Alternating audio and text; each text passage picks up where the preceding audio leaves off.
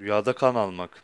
Rüyasında kan aldığını veya kan aldırdığını gören kimse bir bölgeye amir, baş idareci olur veya üzerine bir emanet yüklenir, kendisine bir şey emanet edilir veya rüyayı gören kimsenin evleneceğini işarettir. Ünlü yorumcu İbn Kesir'in yorumuna göre ise rüyasında kan aldırdığını gören kimse bol rızka, karlı, bol bir kazanca kavuşur şeklindedir.